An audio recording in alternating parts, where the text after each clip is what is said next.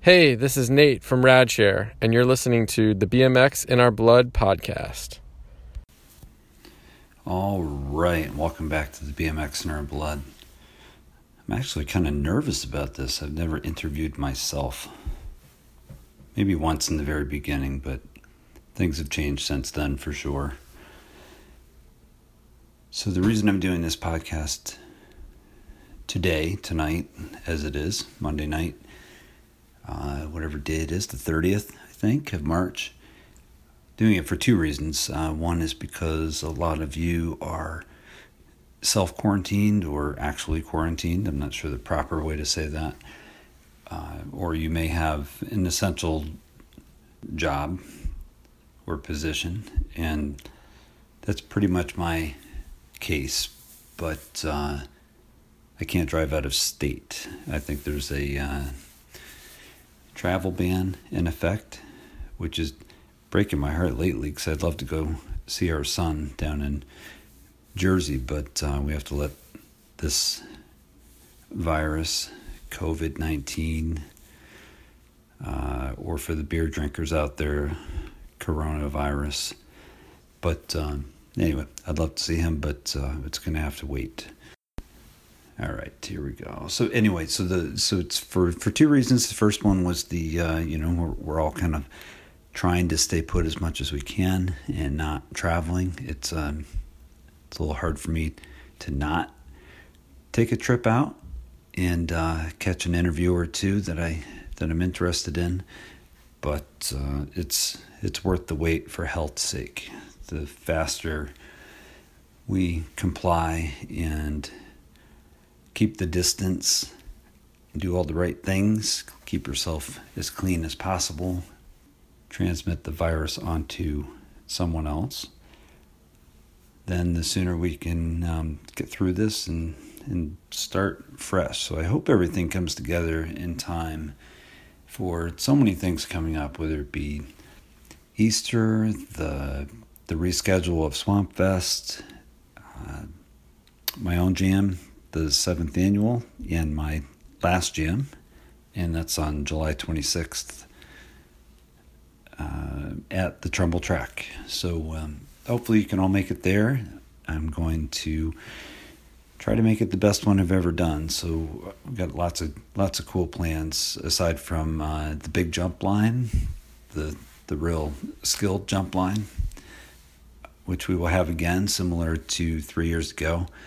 And I'm also going to try to build in time, I'm going to try to build a, a straight rhythm course.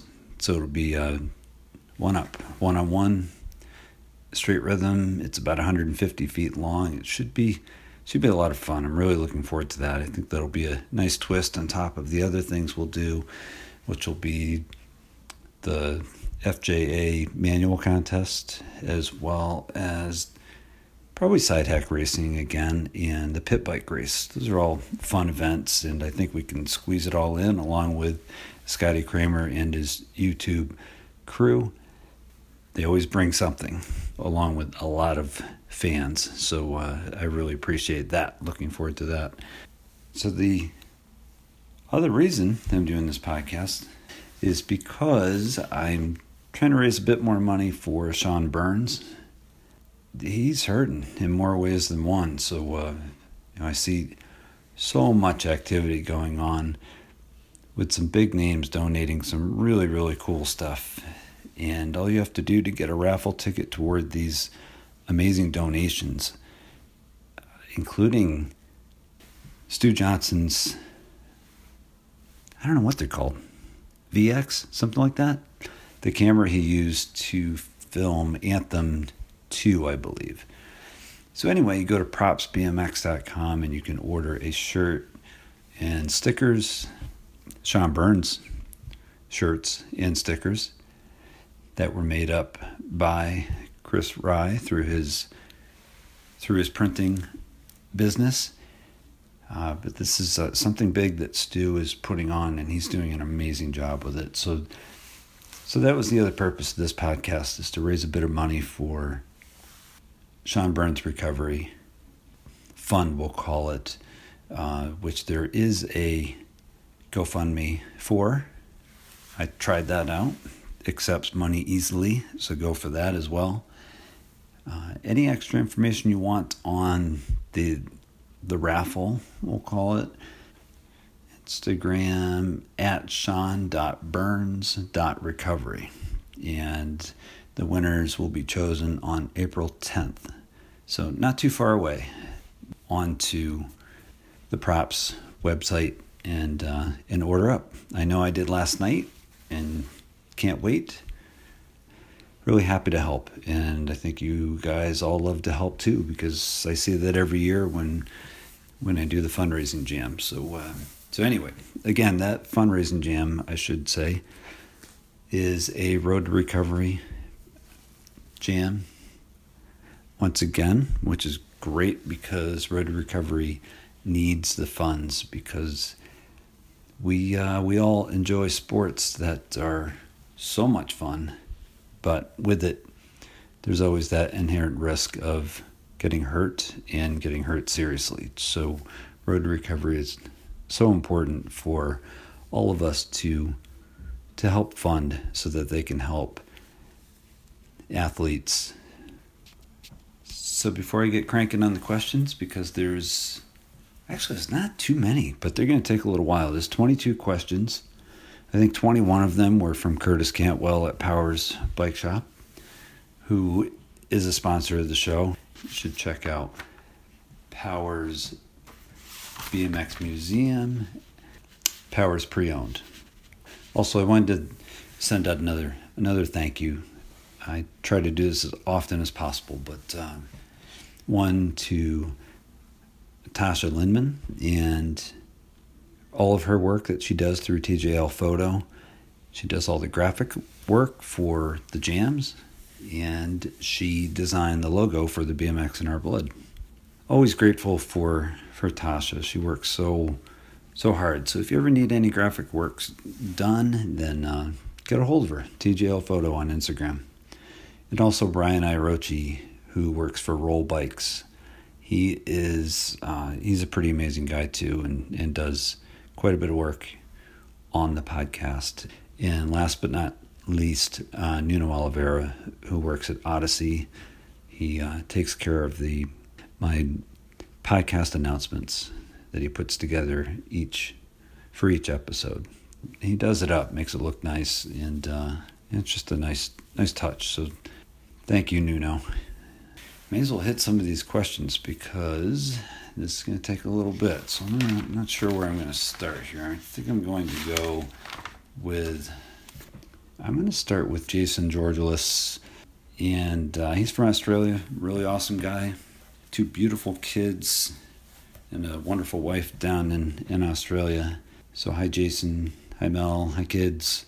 So, he sent me some questions, and he's one of them was of all the bikes I've owned, which one is my favorite? I can kind of narrow it down to two, and you'll probably hear me do this more and more throughout this podcast because I'm a super indecisive individual. So uh, I narrowed it down to two. One of them's the I had a VDC Cruiser, Forrest Dixon Cruiser, and I'll try to post some pictures of VDC bikes, but the top tube and the bottom tube appear to go through the head tube. So there's basically round, flat ends on the front of your head tube. That's how it would look. So I had one of those. I've been told a thousand times that I should have never gotten rid of it because it's worth more than a house or something to that effect. But uh, you know what? Crap happens. I'm sure I had to sell it so I could get another cruiser or more than likely another 20 inch because, uh, well, 20 inches where it's at. So anyway, I would say it's between the VDC Cruiser and the S&M Mad Dog that I had. Um, the the Mad Dog was just the timing was just right. Chris Moeller and Greg Scott had just started up S&M and uh, they had done a little bit of advertising and uh, and I got you know of course I live in Connecticut so I I saw the advertisement for it and uh, did a little pen paling back and forth believe it or not we actually wrote letters to each other. It was pretty cool. It was on a couple subjects because he also had a zine, and I did as well. And this was in the late 80s. I want to say it was like 88 maybe. So, um, so that bike had a had some some real meaning to it uh, for me.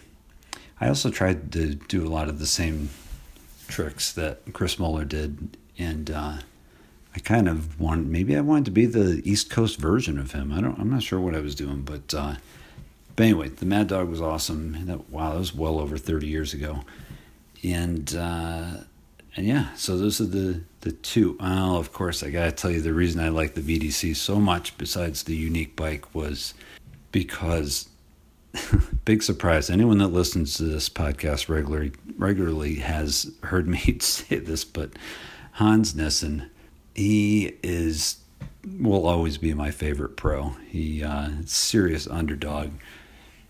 Won a cruiser title back in '89, I think, uh, in the ABA. But he also wrote a uh, a crazy looking 20 inch because he was so tall, or is so tall, that uh, that he had these VDC monkey bars, and they were they were pretty high. Uh, but he also had such a unique look to him as far as his uniform went, and his bike. Really, he was a front brake a front brake guy, and this was uh, in the era when uh, most people had dropped the front brakes if they did have them. I think even Harry Leary had dropped his front brakes by that point in the uh, in the mid to late eighties. So he had uh, so he had front brakes, but he also had a a helmet that had his own little design using electrical tape on his helmet. So uh, he he just had the, the he just had the look. He had this uh, Chewbacca looking uh, shoulder brace that I think just held his whole arm into the shoulder socket. So he he must have had some serious pain going on too. But he was awesome. I mean, he made some amazing mains, tough mains in Double A Pro. So uh, anyway, underdog, awesome, just awesome to watch and see pictures of him in the magazines way back when. So I think, yeah, that's a way long way around the uh, the answer of of uh, which bikes were my favorite, and I have owned a lot of bikes uh, just because that's in that era, uh, we our bikes didn't last that long. So I went went through lots of Hutch bikes, profile. Oh boy, GTS, just a lot of different bikes because we were jumping as much as we were, we were, we were racing, and uh, and that was the same bike back then, which I'm sure I'm sure you've heard one or two people say in the past or currently. Anyway, let's see. Jason also had.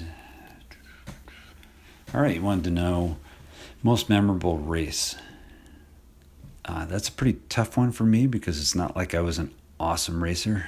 I was maybe a little better than average, but uh, not a not a fantastic racer. Like jumping more, uh, but I just wasn't strong enough. I wasn't I wasn't going to put in all that effort doing sprints and uh, we'll say we'll say sprints and lifting, basically gym time primarily and bike time, really as a secondary part of training. That's the way it seemed to me anyway, and I didn't want anything to do with that. That seemed really uncomfortable to me to actually train. But uh, anyway, kudos to those that did and did so well. Uh, my most memorable race was. All right, I'm kind of torn on this one. There's, there's. I'm going to do this to you again.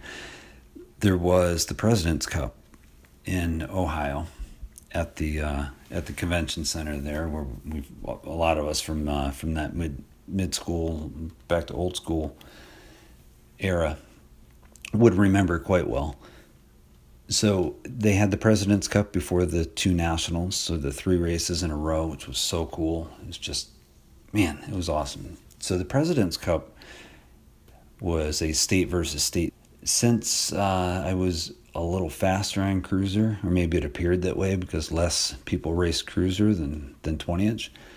I usually made that that main, and uh, I don't remember exactly what age group it was. I don't know what they called it at that time, but it may have been 18 to 20, uh, something like that.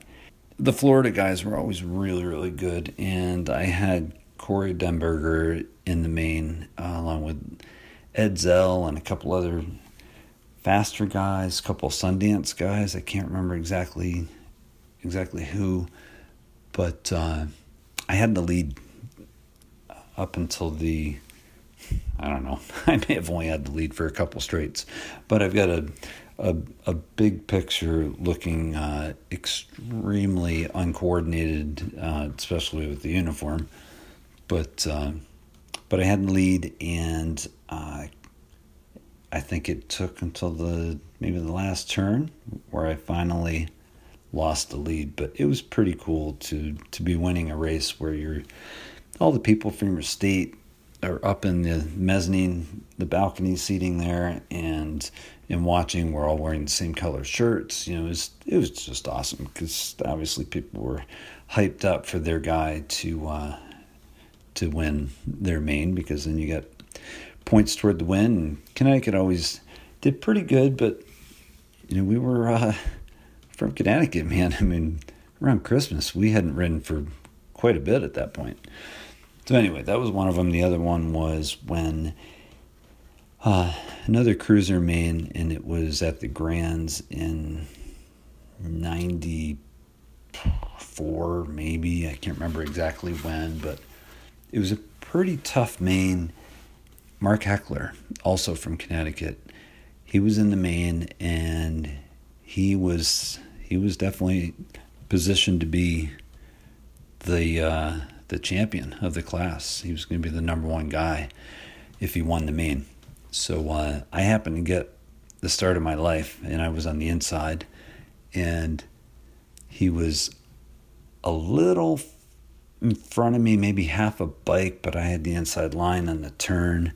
I saw who it was, and uh, I'm not saying I could have made the pass for sure, but I did everything I could to not to not touch him because I the last thing I wanted to do is is do an aggressive pass and wreck someone that was absolutely better than me uh, and a friend. So uh, it to me that race felt pretty awesome because of the circumstances and a guy that I raced locally so often having that opportunity to win the number one plate so uh, he did it, and I was super happy for him. And uh, that's just the way things go. And it wasn't going to change my place anyway, even if I did beat him. I think I would. I was still going to get number six or whatever it was. So anyway, those are probably my two most memorable ones, Jason. That's all I can think of. But uh, favorite track to race, also from Jason. I would say. I'm gonna say Guilford, Connecticut. That was back during the War of the Stars series. Guilford was just so rad and so it was just crazy. It was just unconventional. It was it was um, a pretty fast first straight into a right hand 180 that was a wall. It was amazing. It was just it, was a humongous wall of dirt with the perfect shape. So you come in out of that turn and you head down the next straightaway. I think there was maybe a jump or two, and then you go over a bridge.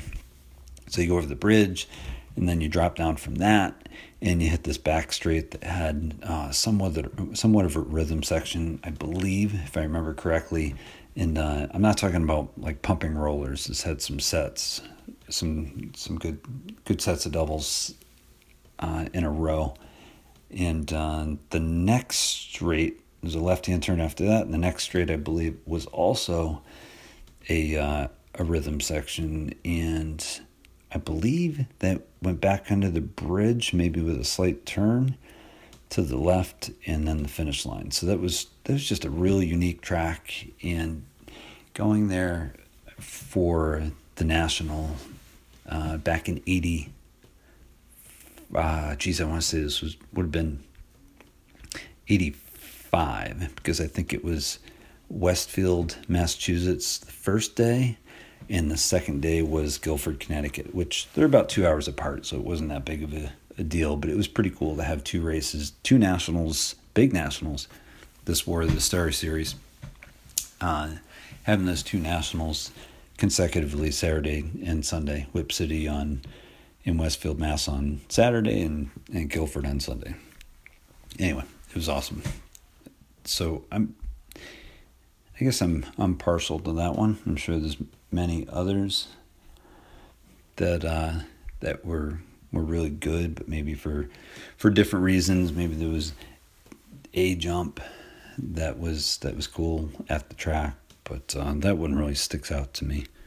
Um, and I, I did, my friends and I opened an NBL track years and years ago with the help of Roger Plaskett and uh, and the mayor's committee on youth leader, uh, Rick Della Valle, and um, that track was was built by my friends and I when we were in our mid twenties I think it took about two years for us to get it open from from start to finish. But uh, the track was it was a lot of fun. But um, you know, being in our mid twenties, we weren't uh, we weren't quite thinking about the younger younger kids or kids that didn't have as much skill, and uh, we uh, we made the track quite a bit of fun for for us, but it didn't really work out as well for for people that are we're going a different speed and it was very choppy to roll through what we built. So, uh, so they they changed it up after that, and, and rightfully so. So anyway, uh, but it was it was a lot of fun um, for its time, and that track's still running today. So congratulations to those people, uh, including still Roger Plaskett and a bunch of them that are running that that track uh, it's let's see, we opened in 1995, so this will be their 25th year, I believe. So uh, yeah, just really really cool. So anyway, that's it for Jason's questions. Let's go to. Gonna start crossing this stuff off. So let's go to shovels and shit. This would be Ari, I believe. It, he said, "Did Harry Leary ever have a full head of hair?" Uh, I'm going to say he did, but he probably shaved it when he was about 13 so he could look more like Bobcat Goldthwait. That's all I can think of. So uh, I, I, think he did used to have it. He just really idolized Bobcat, as he should have. So uh, let's see. All right. Good question, Ari and I'm glad I answered it so accurately, or was able to, I should say. So anyway, Malarkey Motorsports 4130 wants to know what? Oh no, you guys are killing me. Um, and by the way, I forgot to say I am donating per question here. So we have 22 questions, which isn't nearly enough to donate to Sean Burns. So I'm, I'll, uh, I'm sure I'll do some, some. Uh, some change of the of the math and uh, make this work out more. Uh, well, I should say work out better for Sean. So uh, anyway, Malarkey Motorsports wants to know what what's the worst trip you made for a podcast. So. I think he's looking for the juiciest of the of the stories I might have. Uh, I don't think he really cares about whether I traveled in to get to a uh, to a podcast, but I can't tell you every time I go to Pittsburgh, it seems to snow and and just uh, becomes a damn scary ride from Connecticut to Pittsburgh. So uh, so that that would be the answer if if that's what you're looking for. If you're looking for a person, oh man, um, let me just say that I make my own choices. I don't make anyone do this podcast as far as uh, who I interview. So I will tell you that uh, that you know I I don't I don't fault these people whatsoever and uh and you know they just didn't work out. So it's just life. And if you're going to podcast you uh you better have some uh, thick skin. And and I don't always have thick skin but you know you make it through it and you learn something from it. So uh, that's the most important thing. If you don't learn anything from from your mistakes and and know when to say when and just uh, and just stop just stop it walk away you know chalk it up as a not such a great idea at the moment and uh, move on so so I would. Everyone knows this answer. I'll just just spit it out. Anyway, probably be Vic Bem. So um, he is. I, I truly think the guy has a has a really good heart, and uh, and he loves he loves BMX, and uh, I don't think he's had the easiest life, and I'm sure he uh, he's chosen his own path, and and you know, whatever. He's like the rest of us. I'm sure he takes responsibility, and at least, uh, at least I think he does. And so, anyway, yeah, that happened to be another snow drive too. That was that was crazy. That was an after work uh, from uh, from mid state New York to uh, to right around Atlantic City in the the Pine Dunes area. I think they call it something like that. But anyway, the good news is that uh, I think I have more. Oh man, there's more to this one, but uh, the, the good news is on top of on top of learning a bit, uh, that podcast was had uh, had a lot of downloads. I think it was four thousand five hundred fifty eight. It was podcast number sixty four. So if you have the opportunity, go back and listen to it it's uh, it's pretty entertaining, and um, you know, I have a lot of respect for for Vic because he he uh, you know he dealt with it, and I dealt with it. We both we both uh, you know we, we're both fine.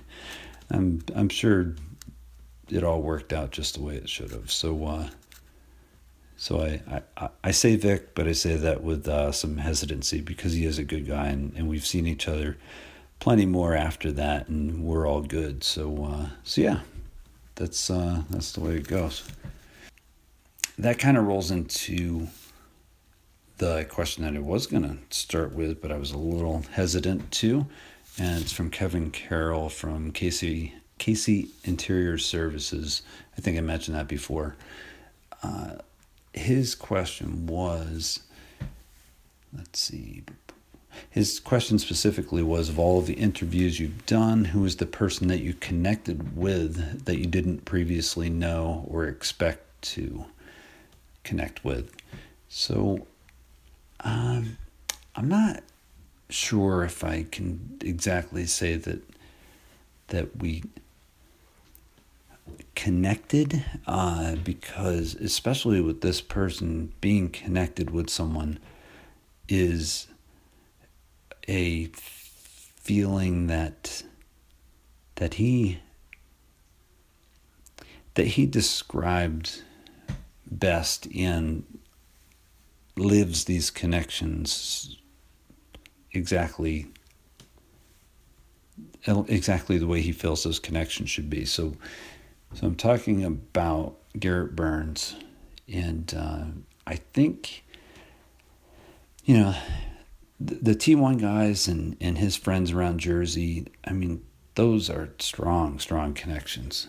Uh, I'm very grateful that he has let me into his, let's say, his mind and his world a bit, and uh, and really, you know, kind of had the guard down, which I didn't didn't expect. Uh, you know, he he uh, we've talked about it, and he he definitely knew what he was getting into, and uh, I'm just grateful that I had the opportunity to be a platform for him to do that. So, uh, you know, his his interview uh, many have said it's it's the best interview in BMX, and that is an incredible compliment. Uh, I think you most of you know how I feel about that. It, uh, an interview is is exceptional and really memorable uh, because of the guest, uh, not not necessarily the you know the host of the podcast. So uh, he, I mean, that's the way I think about it with him for sure. I mean, he he talked a lot, and uh, what was really really cool is the things that he talked about resonated with more people than I ever would have guessed. And uh, and I've said this before, but Murphy Machetta, he commented almost right away when he listened to part one, because there's a part one and a part two. Um, but he uh, he said that it's the most important interview in BMX. So he uh, what he meant by that is there's some serious talk about depression and and um, and suicide and, and some real some, some real uh, some real real tough stuff things that you just reflect on for for days weeks months afterward and uh, and you don't feel alone uh, which is a, a, lot of the messages that I that I got sent to me after that uh, were exactly that. They were very very grateful. So uh, I don't know how or why uh, he chose me to uh, to lay that out, but he did, and I'm extremely grateful because I was able to get get that story out, and uh, and that's it. I don't think there's any coincidence there. It just uh, you know we we must have felt decent about each other, comfortable around each other, and, and it worked out. So anyway, later on, I don't want to miss this. Uh, we recently I went back and did did another interview with Garrett, and this time was uh, was all about fingers crossed and the suspe- the twenty inch suspension bikes that uh, him and Ruben Alcantara are are riding along with Mike Bennett and uh, I think those are the three that are riding them, but um, some amazing film work being done there. And I apologize, I don't remember the the filmer uh, right now, but um, I think there were a couple filmers. And uh, anyway, so just today, episode number two came out, and I haven't gotten to watch it yet because I've been busy and got home and jumped into this. So uh, I haven't watched yet, but I can't wait because those guys, Ruben and uh, Ruben and Garrett are amazing. Um, so anyway, so let's see. All right, that that knocks that off, and yeah, it's my favorite like of all the uh, of all the posts lately is. Uh, I, I love Instagram handles.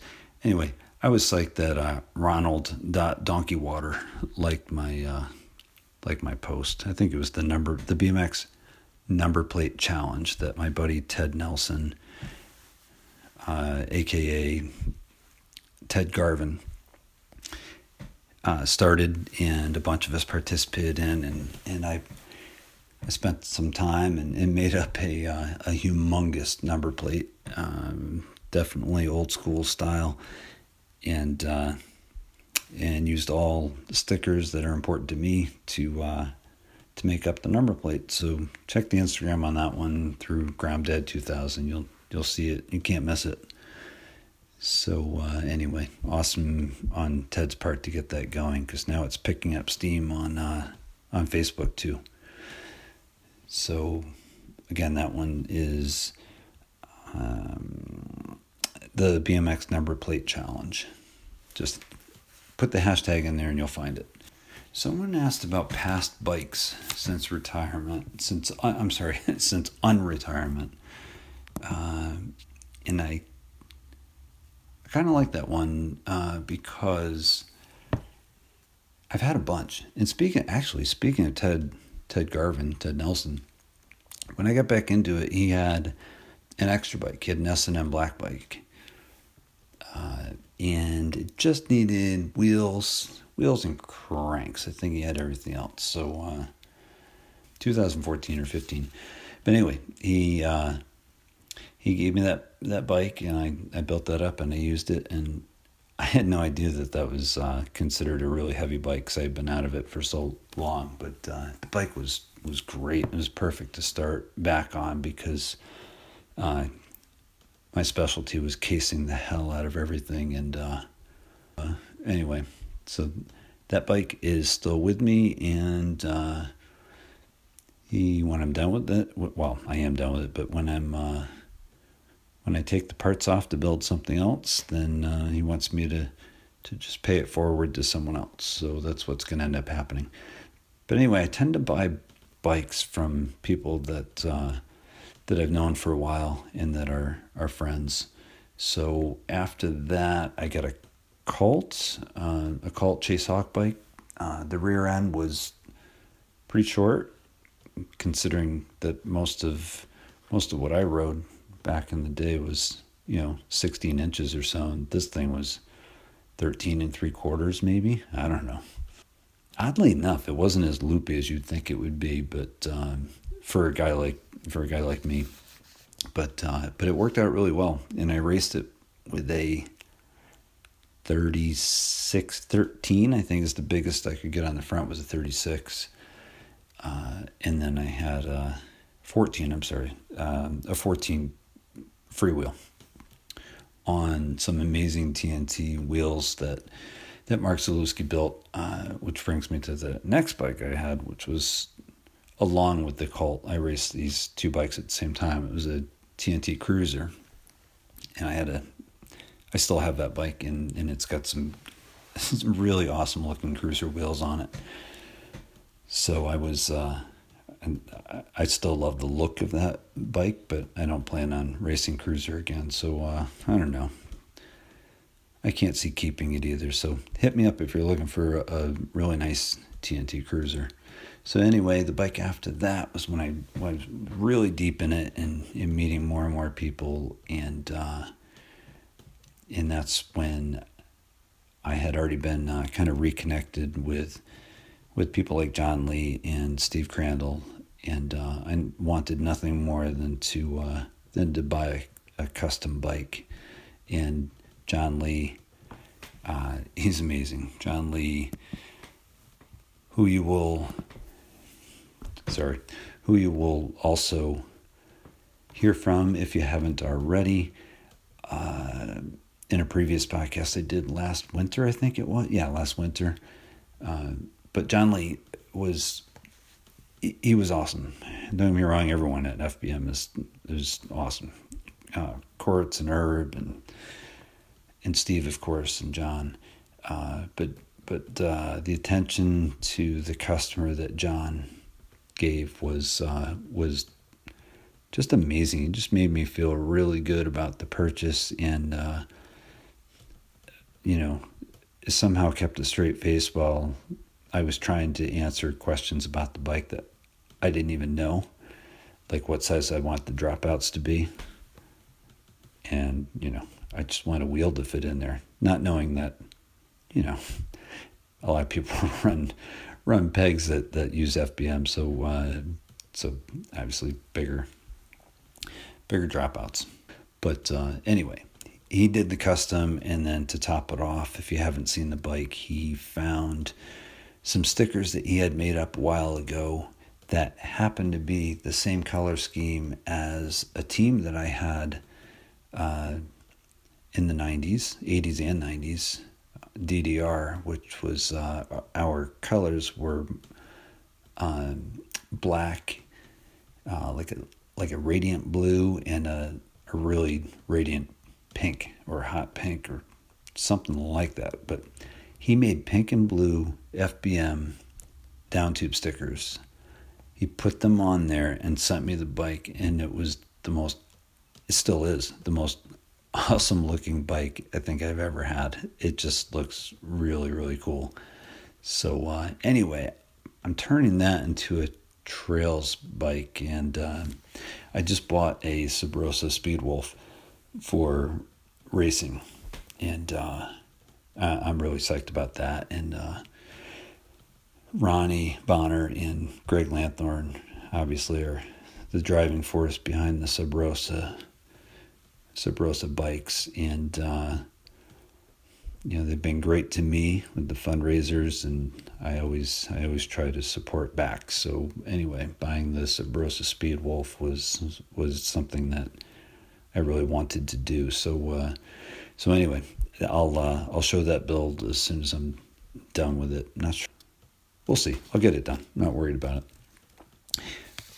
And then, uh, geez, you know, to stay with that question real quick, I'm gonna I'm gonna tell you the uh, the other bikes I have are were rebuilds of. I didn't have the actual bike, but I tried to find the original bike that I first rode when I was a kid. I think a lot of people my age have done that. So anyway, I was able to find, probably through my friend Nick Caparucio, he uh, he found Dave Harrison made or still had a a spooky BMX bike, which would have been the last bike I rode before I retired in 90, 97, 98, somewhere in there. Uh, so that ended up with Wes Huddleston, I believe, and then I saw him put it online, and uh, so Nick found it, pointed it out to me, and I, I had to have it. So, uh, so anyway, so that kind of covered my first bike and last bike. the funny thing is, is I, I had actually bought an Iron Horse frame, um, but John Lee doesn't know this, but I uh, I got rid of it pretty quick because uh, if I, I could have this out of order, but I'm pretty sure he told me they used to call it the Tin Pony. I think it was back when I think Ronnie Gasker rode one too, but then again he had an aluminum GT also, so I I'm not positive, but anyway, I parted with that one. So I've only got the first and the last. I didn't bother filling in the the gaps with the Iron Horse and, and lots of other bikes, tons of them, I'm sure. Yeah, there's another question here of uh, what gave me the idea to start a podcast. That one, that one's kind of long, so let me do this one first. All right, so I am on this. This is not usually possible for me uh, because I'm usually at someone's house with just my phone that's doing the actual recording. So I uh, I can't also look at a computer at the same time to check the questions. So all right, well, Bill, Bill, he's uh he screwed me on this one. He screwed me on this one. Thanks, Bill. This is Bill Klein. He lives out in Cleveland now, and he is quite possibly the most generous, nicest guy you'll you'll ever meet. Uh, but anyway, he said out of all the videos you got recommendations for, what was your favorite? All right, no bullshit, because this is what he wants to hear. I don't have time to watch freaking videos.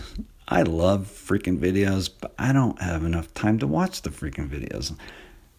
Honestly, I fall asleep early, usually with my phone in my chest, and uh, which is not really cool, especially if you have headphones on. You practically strangle yourself trying to stay awake watching something on YouTube. Even, I think I watched a couple when I broke my leg, but not not too many. So, all right, so it's part of the reason I had to delay doing this podcast till uh, till tonight. It's because I had to start watching videos for Bill's question because I can't lie. Oh man. Although uh, Andrew uh, I believe is how you say his name, he does Grindworks. He does a podcast and and makes pegs under the name Grindworks. Uh, he's he said uh, just just pick one and say you watched it. I'm sure he was kidding, but I could have done that, but I said nope, nope, nope, nope. I gotta make, uh, I gotta do it.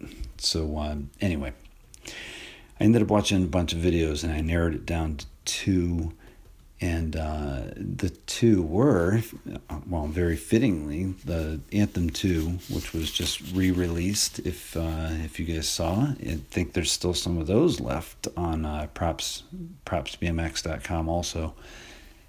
Uh, but that Anthem Two, and then there was a Creedence video, uh, also by Stu Johnson. Sorry, Anthem Two by Stu Johnson, and the Creedence video by Stu Johnson also. I just can't remember the name of it, but basically they take a, a trip to Australia. Uh, I think it was Nutter, uh, Maddie, and Clint. So the the three of them went and uh, so anyway that uh, that was a pretty cool video. It showed a lot of Australia that I hadn't seen uh, and they rode that Bondi Bowl, Bondi Beach, I think it's called, which was just it's just a crazy looking bowl. It's so anyway, it was between those two, and uh, so my wife was watching with me, and the first thing she noticed was the music. And I know a lot of people talk about the music, uh,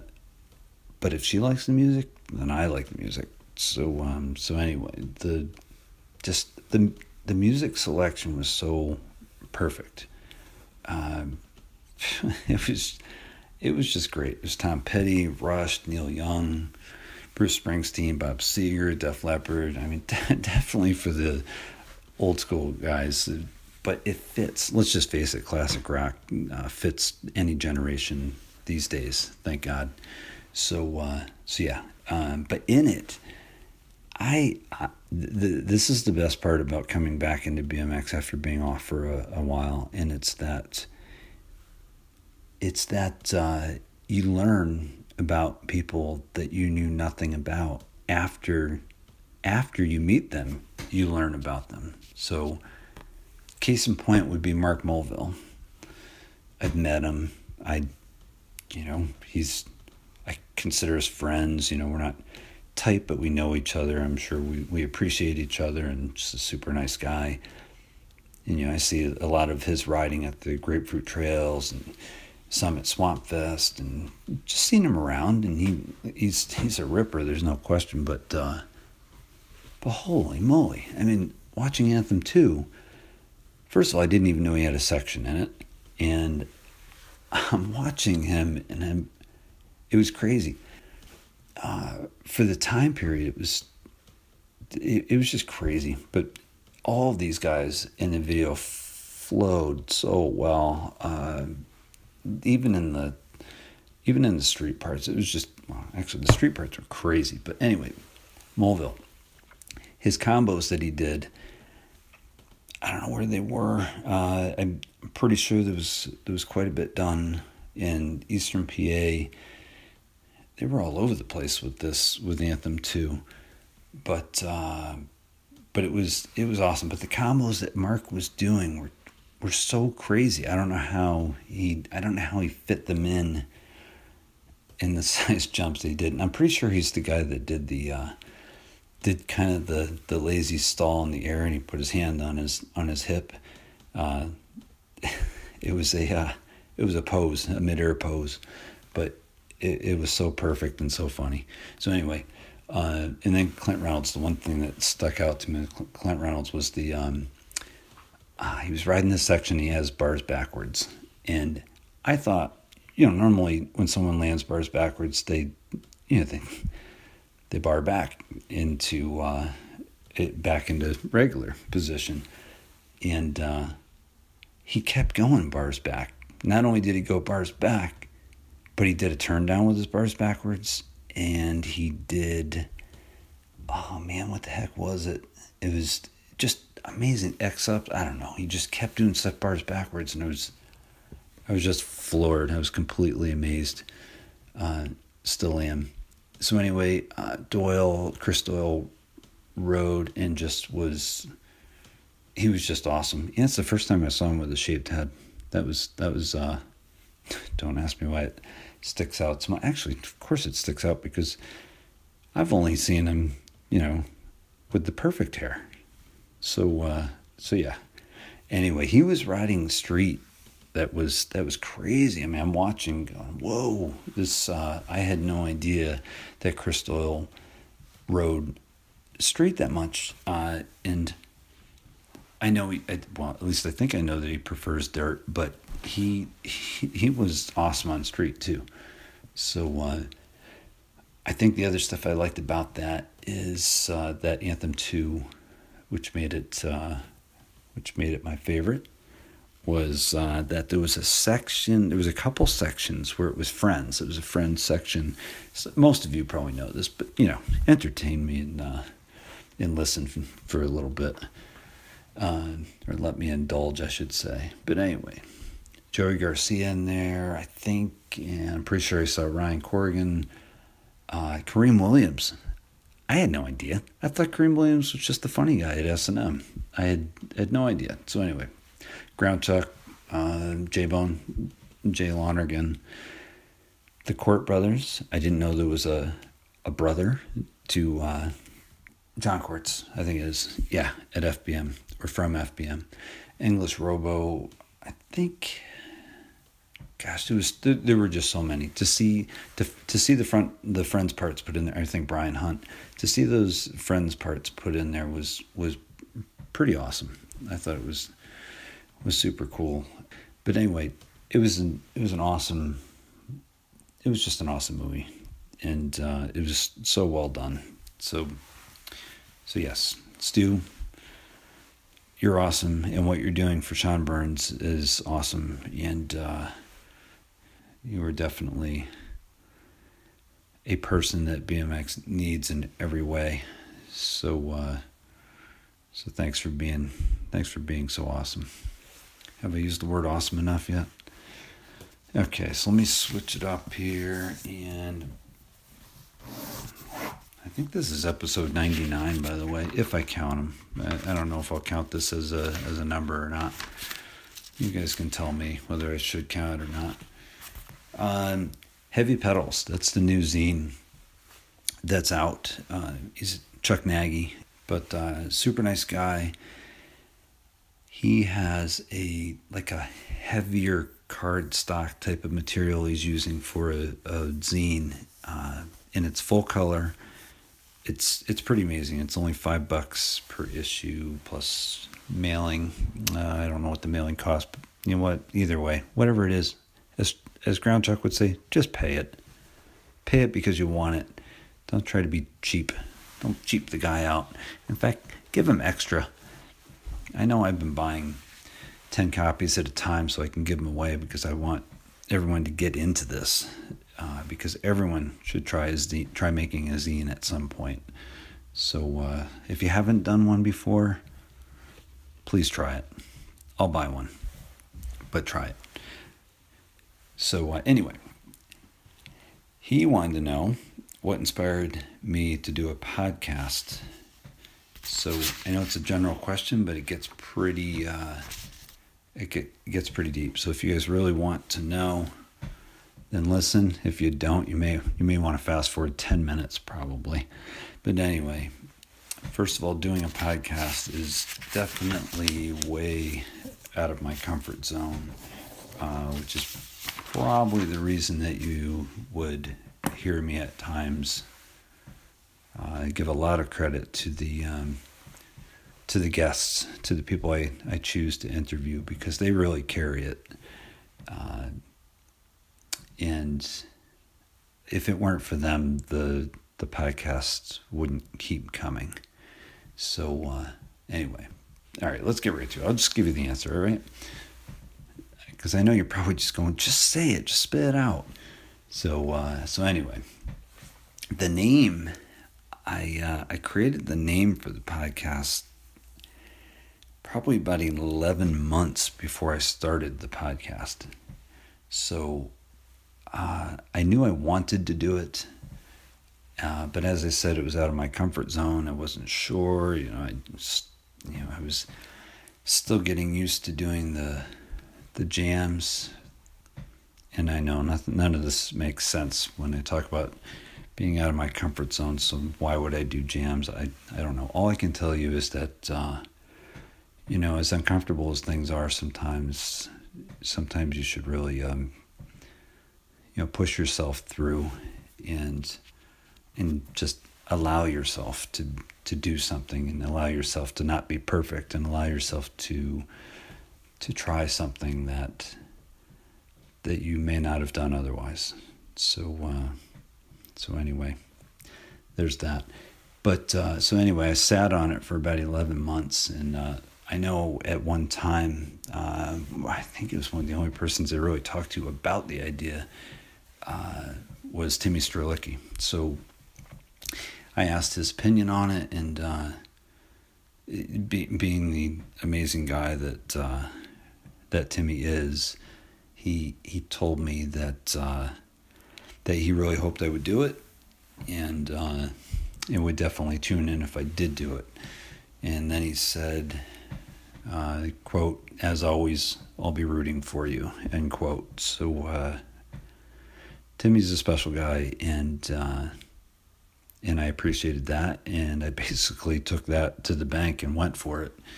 Uh, and started with my first interview was with uh, Chelsea Wolfe. Uh, she uh, changed her name back to Wolf. I think it was uh, Gooden, Godden, Gooden. Uh, at the time I did the interview, um, but Chelsea is is pretty incredible, and uh, the way it shook out uh, with her in having her be the first interview was was really spontaneous and and crazy. Uh, but she was on the East Coast, um, and she was there for the women's weekend at Posh and Caddy, and uh, I saw her there. I knew of her, and uh, for those that don't know, uh, Chelsea's a transgender uh, woman, and she's she's just an amazing rider and, and an amazing person. And I, uh, it, it turned out she was going to Connecticut and into Massachusetts a little bit to visit family up up my way. So uh, I told her I, I might be able to to take a day off and bring her around a bit I know she was uh, she had a few friends that were bringing her to different places uh, so she could check things out in between visiting her family. So I said, "Hey, you, you want to do uh, do you want to do the podcast? I don't know what the hell I'm doing, but it, we could we could try it." So we she agreed to, and I, I picked her up where she was staying, and I uh, I brought her to two places, uh, the barn. And uh, an undis- undisclosed Massachusetts location, and we rode that and then we went over to uh, the GMT trails, the Green Manor trails, uh, over by Enfield.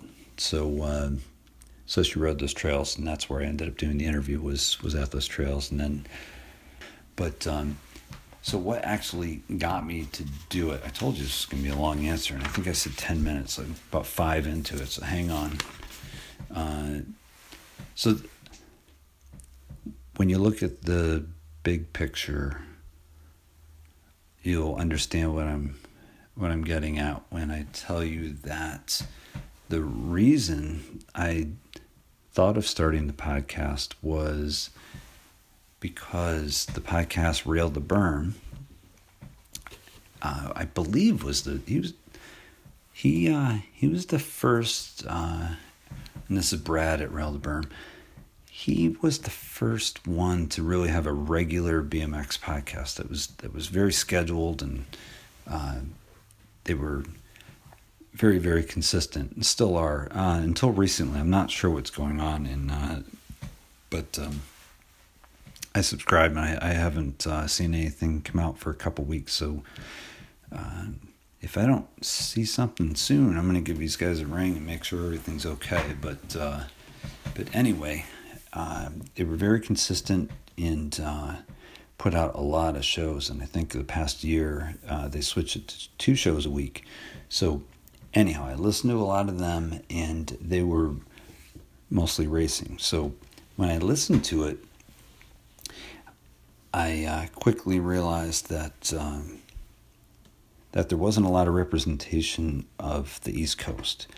Uh, they had me on there a little bit, and I helped and donated a few things, and you know they would talk about the they would advertise the the jam for me, which was super nice.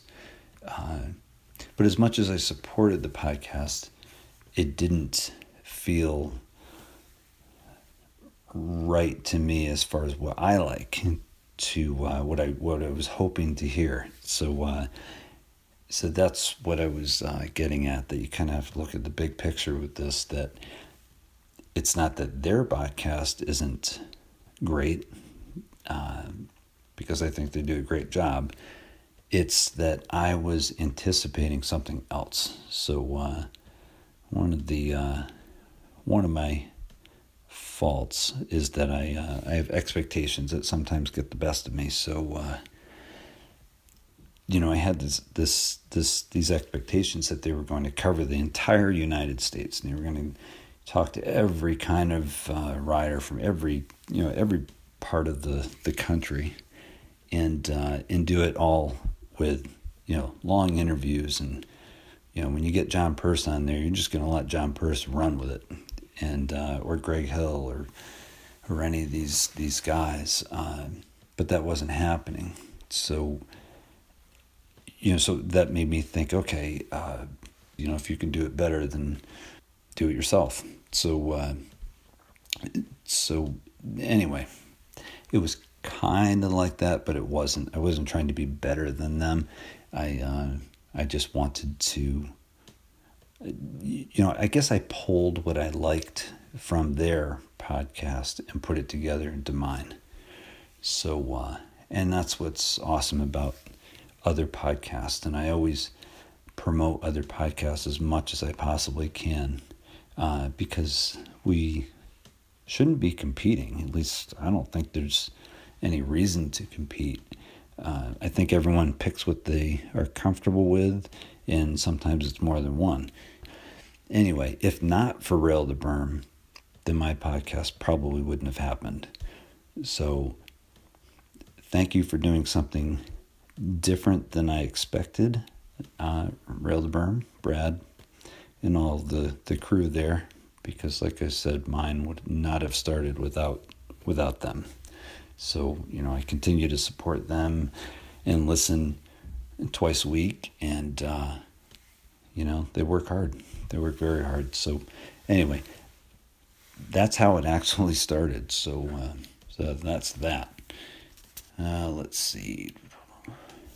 All right, that was, see, that was 10 minutes. I told you. I know, I think I only did one so far, and that was the, the Wild Bill one about uh, my favorite video jerk.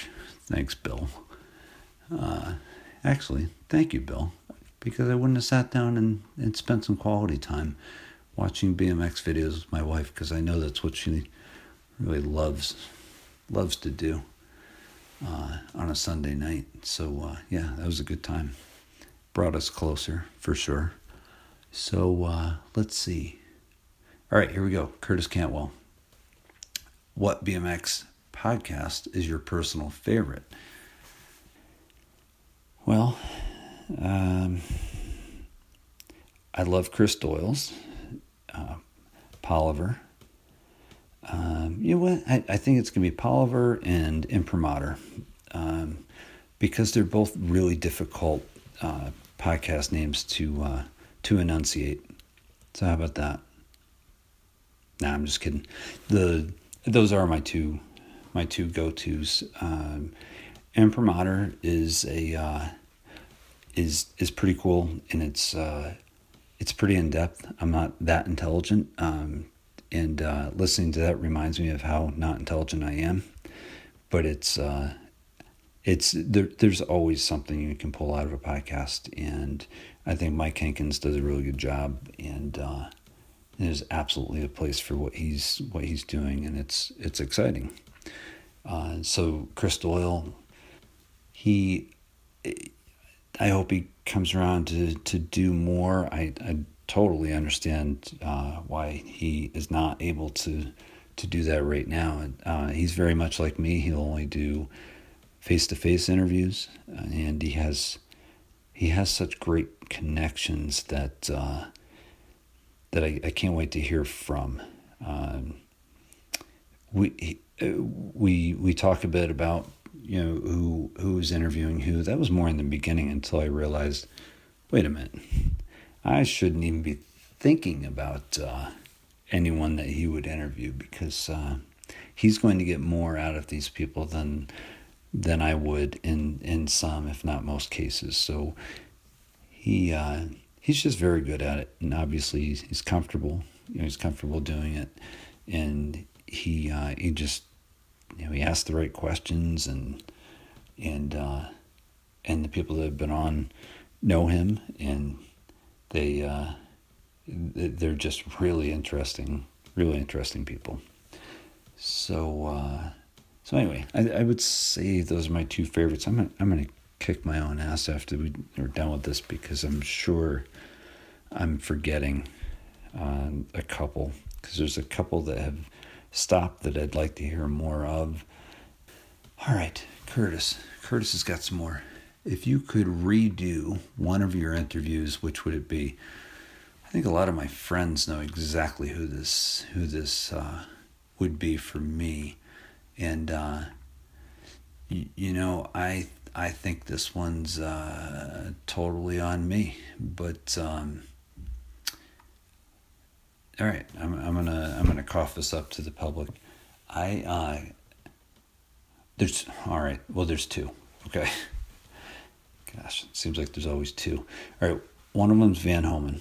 I uh, that was a period of time where I was absolutely rushing, and uh, let's say I was on a little bit of a podcast recording high, and I was really pushing to interview Van.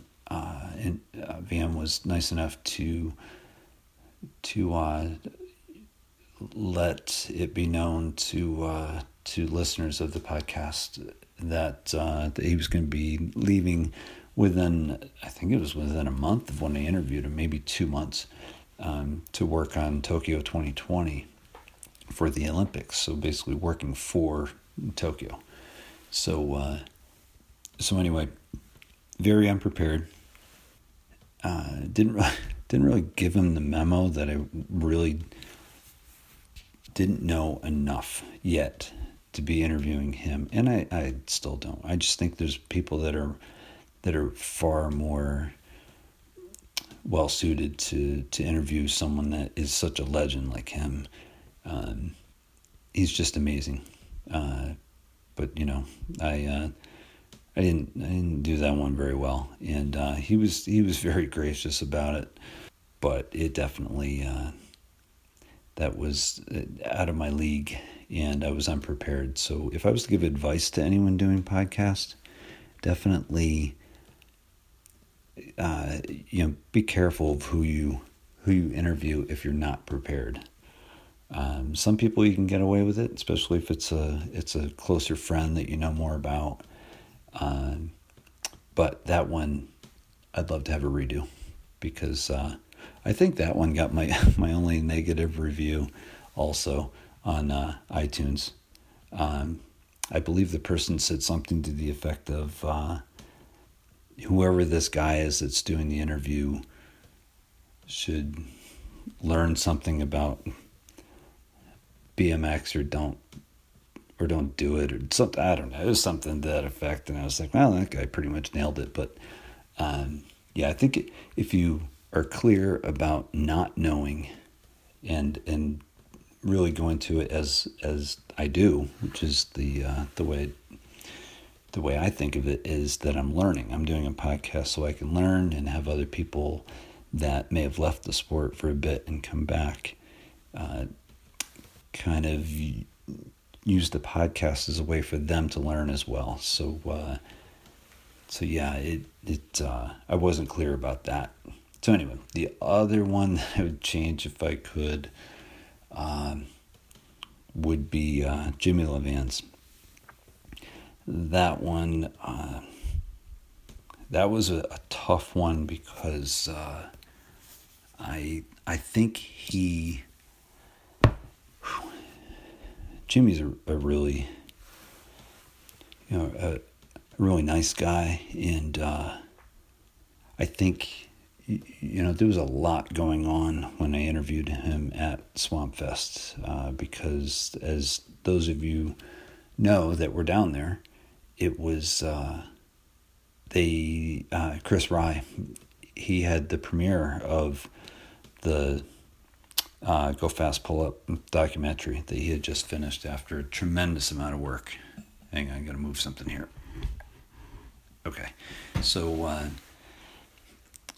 so anyway, it, it was a it was a big weekend for Jimmy, and I think um, I think it wasn't the right time, although it was convenient. It was probably one of the only chances I could really do it for for quite some time. So, uh, you know, it, it just slowly changed from the time I asked him to do it up until the day after the premiere.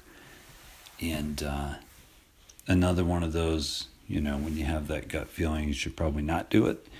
Uh, so, uh, so anyway, I'd love a redo on that one also, and uh, and not put him in a situation where uh, where basically uh, he's already you know fairly overwhelmed and and trying to sit him down and uh, and just have him have him speak. So anyway, uh, so yeah, there, there's there's a little more with that one, but I'm it's it's, uh, it's not for it's not for everyone. It's not even fair for me to say that, but my friends can ask me. I'll tell them if they don't already know, which they probably do.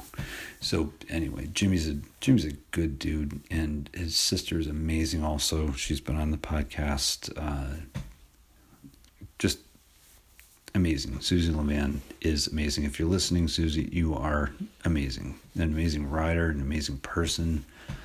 Uh, let me crash at their place a couple times over the years. Her and Chris Diaz, uh, just such nice people. So anyway, yeah. Enough of that. Let's go to another one on Curtis Cantwell's. Let's see. He said, "Will you be on an episode of Van Talk with me?" I I, I don't I don't know. I, I mean, is this a like a van down by the river kind of thing? I don't know. I'm I don't know if I'm creeped out or not, but um, unless it's Van Homan talk with him, or is it a van? All right, I'm going with the van, and uh, yeah, sure, why the hell not? I'll uh, I'll pack the heat if I need to. So uh, yeah, Curtis, if you try anything funny, it's not gonna be so funny. Just kidding, Curtis. I love you. So uh, let's see. The chocolate teapot wants to know who is your favorite British writer, past or present? Man. Um, okay.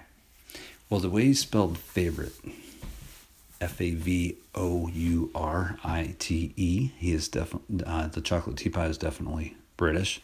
So uh, the is on. Uh, I'm going to feel like a bloke if I don't get this correct, uh, or at least give a a satisfactory answer. So I'm, I'm going to go with with uh, current is or present, I should say. Favorite present British writer. I'm gonna have to go with. Uh, I know we started to ride again. I'm gonna go with uh, English Robo, and I'm gonna go with or Robbo, English Robbo. I think so you say it. Um, sometimes we called Robbie Morales Robo, but anyway, for the past, oh man, it's a toss up between uh, Dale Holmes and uh, Dylan Clayton. Uh, and so yeah, the, those those two, uh, just incredible riders, and uh, Dylan Clayton was unbelievable racer too. So, uh, and Dale, oh my gosh, Dale, I can't believe I, I can't believe I forgot. That's another one of my favorites. It's probably, probably the favorite is uh, is the High Low podcast. Um, Dale just has awesome people on, and uh, I believe he's going to have Magoo on soon, Harold McGruther, and I, I can't wait for that. That's going to be great. Uh, I thought I could get him on the podcast at uh, at Swamp Fest uh, a year ago, two years ago, sorry, and. Um, hey, guy's business card, cell phone, whole thing. He just said he didn't want to do a podcast, but he gave me every bit of information to do a podcast with him. So maybe that was a no, but yes. I I, I don't know. But uh, anyway, Dale will do an awesome job with him, and Dale being very much in tune with the industry for so many years, uh, he'll he'll have a conversation that uh, will pull out some some good information. And so uh so yeah anyway those are my those are my uh those are my favorites chocolate teapot. So let's see uh let's go for another one do you want to go ride some, some street later that's from curtis cantwell uh afraid not curtis afraid not i think you you know that uh I, i'm not uh i'm not rocking pegs and uh the last pair of pegs I had, I could only find one actually, uh, and I gave it to uh, Trey Jones with some other stuff. But it's a, uh, it was a Skyway peg. Anyone from my era would will know what I'm talking about. But it was probably the size of. I'm looking at my pinky right now. It, it was definitely the size of my pinky, maybe a touch bigger, maybe my index finger. But either way, it was aluminum would completely screw up the threads on your on your rear wheel or wherever you put put it front or rear, but uh, way too small. So anyway, I'd have to find those and put them on, and uh, and try to ride street.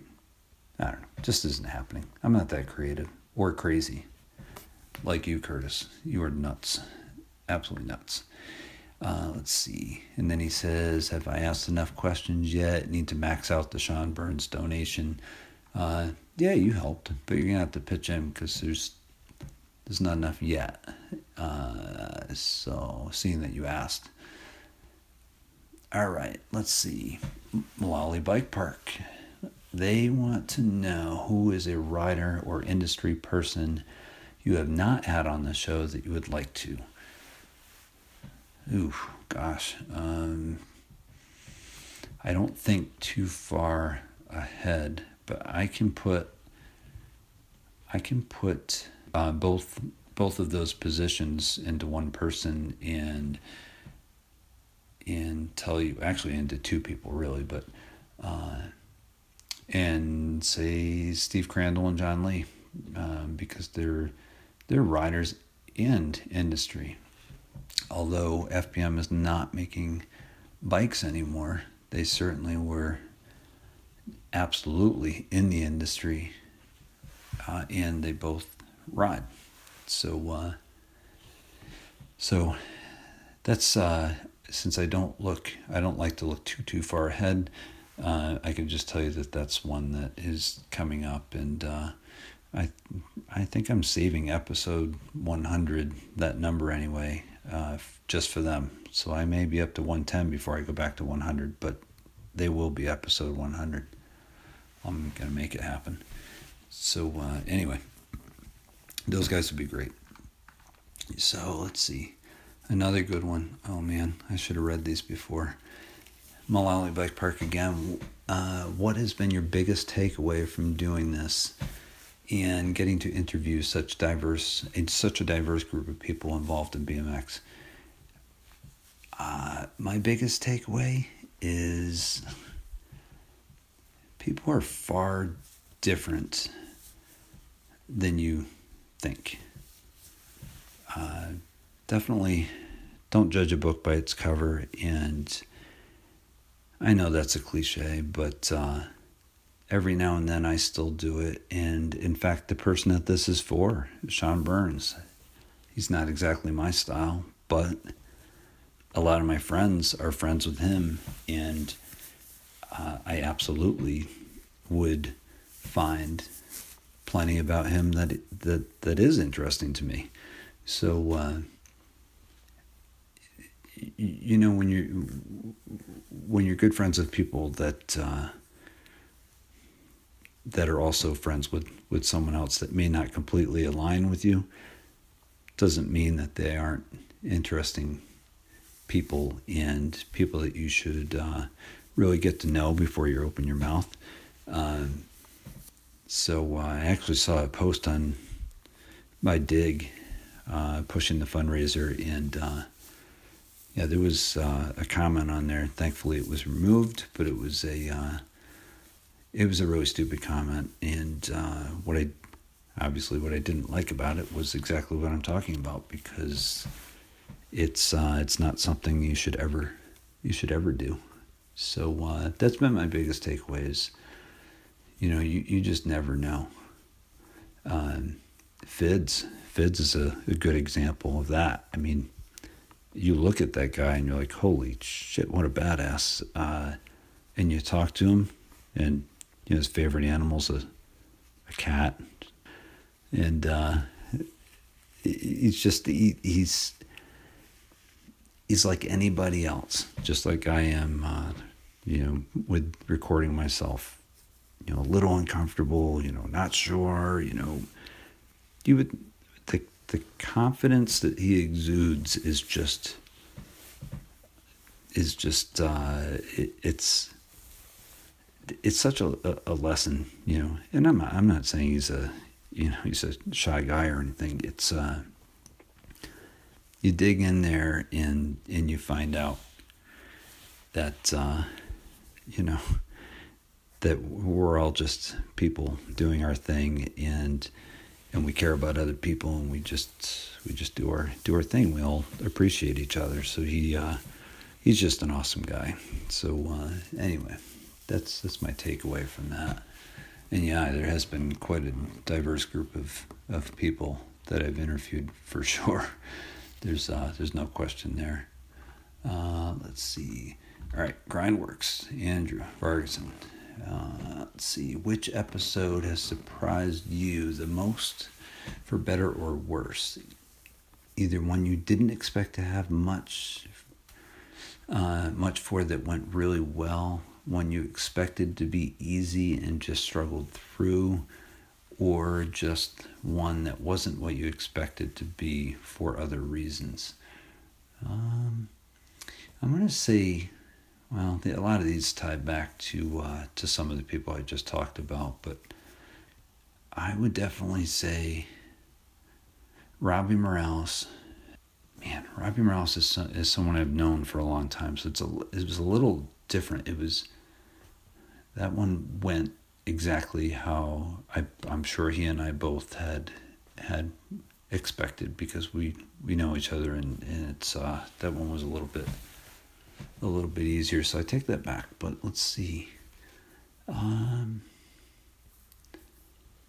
well John Paul Rogers yeah, he, he's uh he he's just as bad as me he does he, it's hard to stop him he'll uh he'll talk for 10 hours uh, so not him. Um, let's see. And give you 10 hours of solid stories too. That's what's truly amazing. It's just a really awesome guy. Danny Bailey. Yeah, Danny Bailey, episode 9, I think it was. Uh, I had I had no idea how much it meant to him to be asked to do a podcast. And I'm sure he will hear this because he's probably doing a quick hundred miler on the uh, on the Zwift or whatever it's called right now, uh, listening to episodes two or three times in a row because he's on the bike for so long. Um, new podcast, but anyway, Danny Bailey. That was that was an interview that that truly. Uh, it, the interview went great. I just I couldn't. Uh, I couldn't this is a perfect situation of of someone that that doesn't feel that they're they're worthy of an of a of a podcast. Um, and I just had that with Tommy Bavona too, and his his was amazing also. But uh, Danny's was just man, he had the best stories. Just talking about the megalodon at Posh, uh, where he did hundred laps, two different days. Uh, just just amazing stuff. He, he thinks he has a, a speech impediment, and you know what I hear is I think he's got a distinctive voice that is absolutely you know, the voice lights up the room. He's just he's he's the best. So that was unexpected because I never I'd never been around him in quite that uh, in quite that way. You know, as far as doing an interview versus just hanging out. So uh, uh, yeah, it was it was just great. Uh, as far as one that I struggled through, um, I that I thought would be easy. Um, yeah, I mean, I've I've talked about them before uh, earlier in the podcast. There's there's a couple that were that were tough, um, but yeah, I mean, it's again, it's my own doing. It's it's not uh, it's certainly not the person's um, fault that's being interviewed. So anyway, it's uh, it is what it is. You can kind gotta move on, and I got got some fist bumps from Mike Potosny. I've uh, I've interviewed Mike twice. Once with Harry Geyer, the the owner of the Wheel Mill, and once with his brother Mark. And those two, those two are the most amazing brothers. I I really, uh, man, it, it's amazing what those guys have accomplished and how they've lived their lives. Um, and just just done everything they've wanted to do. You, I don't think there's a way you could tell those guys no uh, that they couldn't do something because they'll prove you wrong every time. Uh, so let's see, Powers Bike Shop.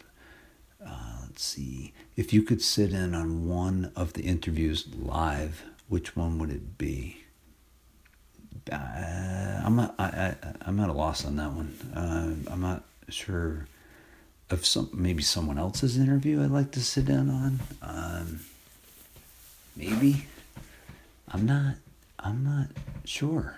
Um, okay, well, let's just say if Chris Doyle ever interviews Mike Aitken, that's one I'd like to sit in on.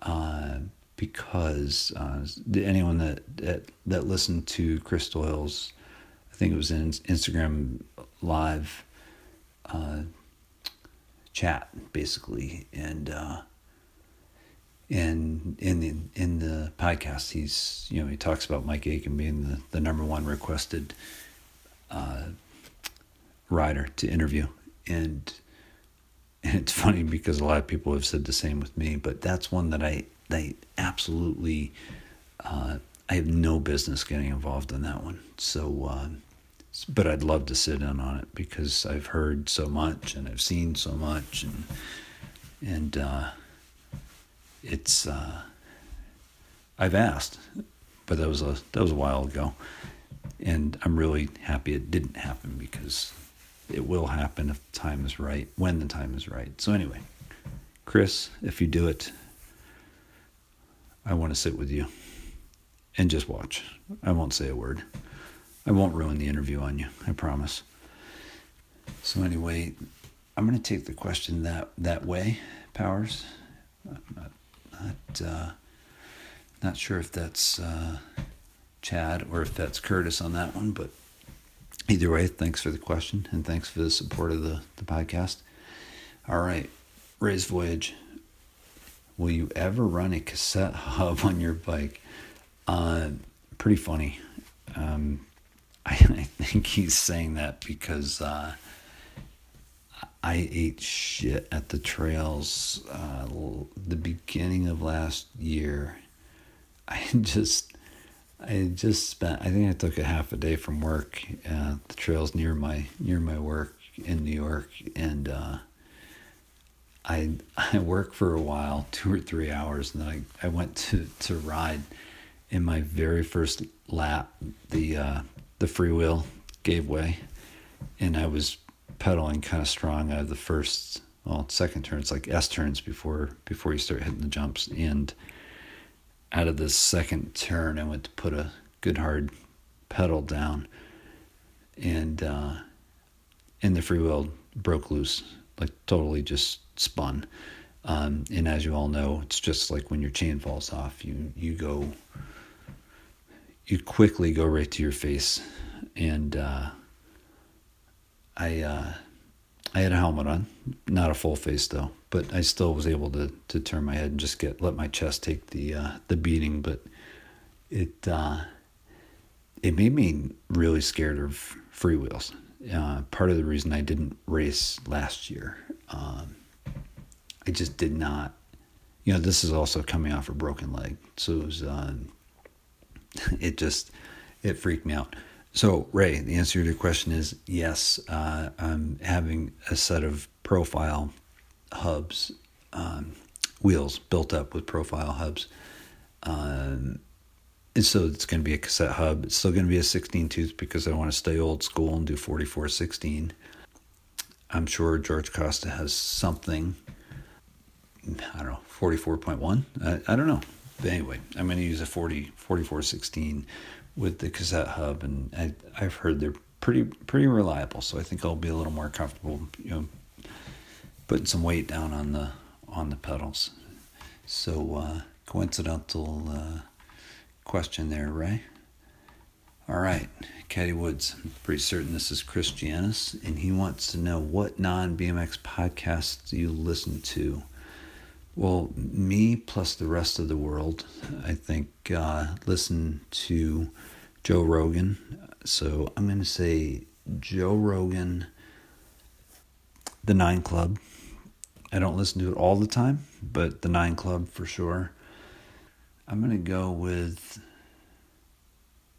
oh man, The Tipping Point. Uh, who's the author? Um, ah, The Revisionist History. I just can't remember the name of the host. Oh my gosh.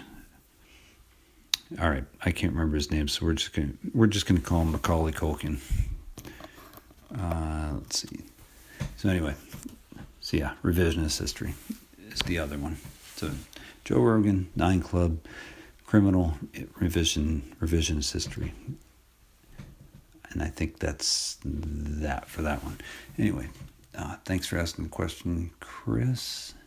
DEFCON 4 just gave me a little cheers because I, uh, he, ah, man, his, his podcast had a lot of listens, over 3,000. Uh, he, he does custom frames and he did some work on Garrett Byrnes, bike, uh, uh, the, the full suspension bike did some uh, adaptations to it to make it make it work before he went over to Spain to do the do the recording. Uh, so let's see. All right, Zippel Trucker. Uh, this is my friend John from California. He lives out Rich Bartlett's way. And he says, now that you're an empty nester and probably have extra cash, when are you going to upgrade that mid school bike? Well, guess what, John?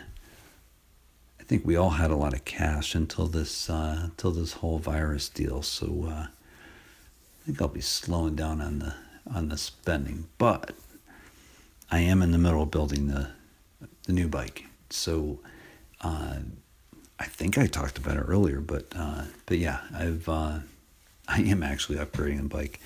I'm just not sure when it'll be done, but uh, yeah, just trying to be a, a little a little more aware of the, the cash situation. So so empty empty nester doesn't doesn't equal spare cash like it used to. Not when freak things like this happen. So uh, with the virus. So anyway, uh, so yeah, I got a Sub Rosa um, Speedwolf, and I can't wait to build that build that up. I've got some wheels being built, like I said, and then I just have to get some other parts to put it together. Uh, so that's that. Thank you, John. Be safe out there. He's a truck driver and solo trail builder. So, uh, really, really cool guy. Uh, let's see.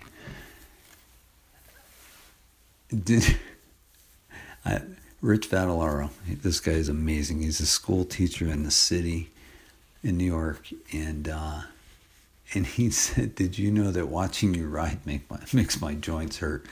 Um, I don't know if that's good or bad, but I'm going to take it since this guy's got the PMA. I'm going to take this as a positive uh, because he's he's around my age, and uh, he probably sees me riding trails and eating shit. And some days are good, some days are bad. But you know, I I uh, you know, just like anybody, I want to I want to feel what I used to feel. So uh, I do what I can to make that happen. Uh, so let's see. Thank you, Rich. Oh crap! Come on, Rich. Oh man, this is like the Wild Bill movie question. In your opinion, what is the most important band or music genre going today and why? Uh, man, I I want to say the, I can only say to me the most important band or music genre. Uh, Chris Cornell, anything that he's been part of. Uh, man, I get, I guess, I guess I'm talking grunge. Um, I, I like my grunge. I think there's a new Pearl Jam album out that Andy Sterl- told me uh, about because on a on a mountain bike ride the other day, I, I was listening to some Pearl Jam and posted posted that in my story, and uh, he let me know. So, uh, so yeah, I got gonna buy the new Pearl Jam. Uh, let's see. Hopefully they have it on on cassette tape still. Uh, so yeah, I'm gonna go with uh, Pearl Jam, most important band. Oh, and why? I don't know. They're thought provoking. Anything grunge is pretty well thought provoking. A lot of music is, but I think grunge definitely feels thought provoking to me. It's kind of eerie listening to Chris Cornell only because uh, the the songs that he sings, I'm assuming he wrote them, uh, but they seem to they seem to kind of indicate, you know, maybe issues. I that to him issues that that he had. Uh, it's uh, it's hard not to think about it when you listen to him, but uh, which also creates another thought process while you're listening while you're listening to uh, to him. Uh, but anyway, there's there's a lot of good good stuff out there.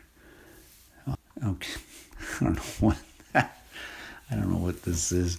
Is there a story behind naming behind the naming of the vibrator seat, or is it simply just the best named seat ever? I'm uh I'm stuck, man. I'm stuck on that one, Rich. I, I uh I don't know what that is. Uh and if there's a joke, I'm not getting that either. I'm sorry, Rich. You're gonna have to tell me another time. Uh I mean, I could guess. I mean, maybe the the story maybe is you know that little hole where you uh where you stick your Allen wrenches in to tighten the seat. Uh, maybe that's where they used to put quarters to make the seat vibrate, like they did with those beds in those skanky hotel rooms. Not that I've ever been in one. Uh, you know, for the vibrating bed. I, I don't know. I, I got nothing. I got nothing. Thanks, though, Rich. Uh, you're the best. I love you, Rich. Uh, let's see. Todd Nichols says top men. Uh, scavenger. Yeah. He says stems on one one question or on another question, caps on another one. Still don't know. I all I know is uh, I don't eat mushrooms.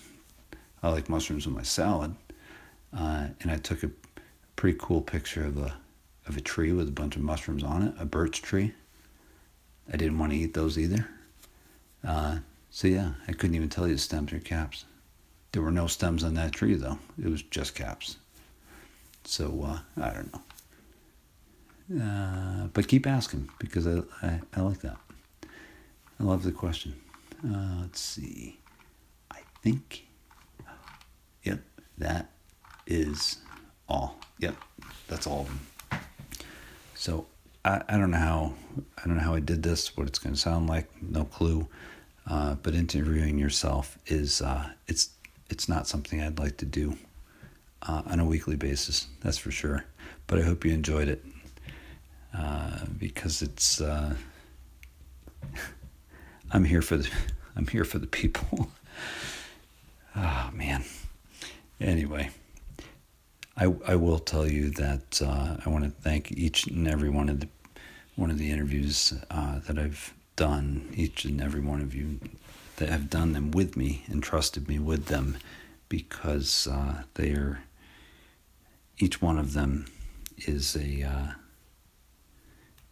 is special to me, and uh, there was certainly a lot of uh, a lot given on both sides to make these these interviews happen. So uh, so thank you all for doing them, and uh, yeah, let's. Uh, if anyone wants to to match the money I'm going to put in for the questions, let me know. Uh, I'll hold off for a short time and and see who uh, see who uh, kind of puts up the money, and we'll uh, we'll hopefully do double what I would have done. So uh, let me know. Just either message me through Gromdad2000. Um, actually, that's really the best way. It's the one that I pay, atten- pay attention to. It's uh, I don't do a lot on on Facebook. So anyway, thank you guys. I I appreciate you all for for listening, and uh, you know, help me keep this this going. You know, I need the motivation from all of you uh, to uh, to motivate me. So uh, let's do this. Anyway, have a have a great rest of your week, and and uh, you'll hear from me again soon. All right, later. Hey everyone, this is Curtis Cantwell from Powers Bike Shop. Just wanted to let y'all know if you need anything BMX related, hit us up at powersbikeshop.com and you can even get free shipping off any order over $100 with promo code POWERMOVE.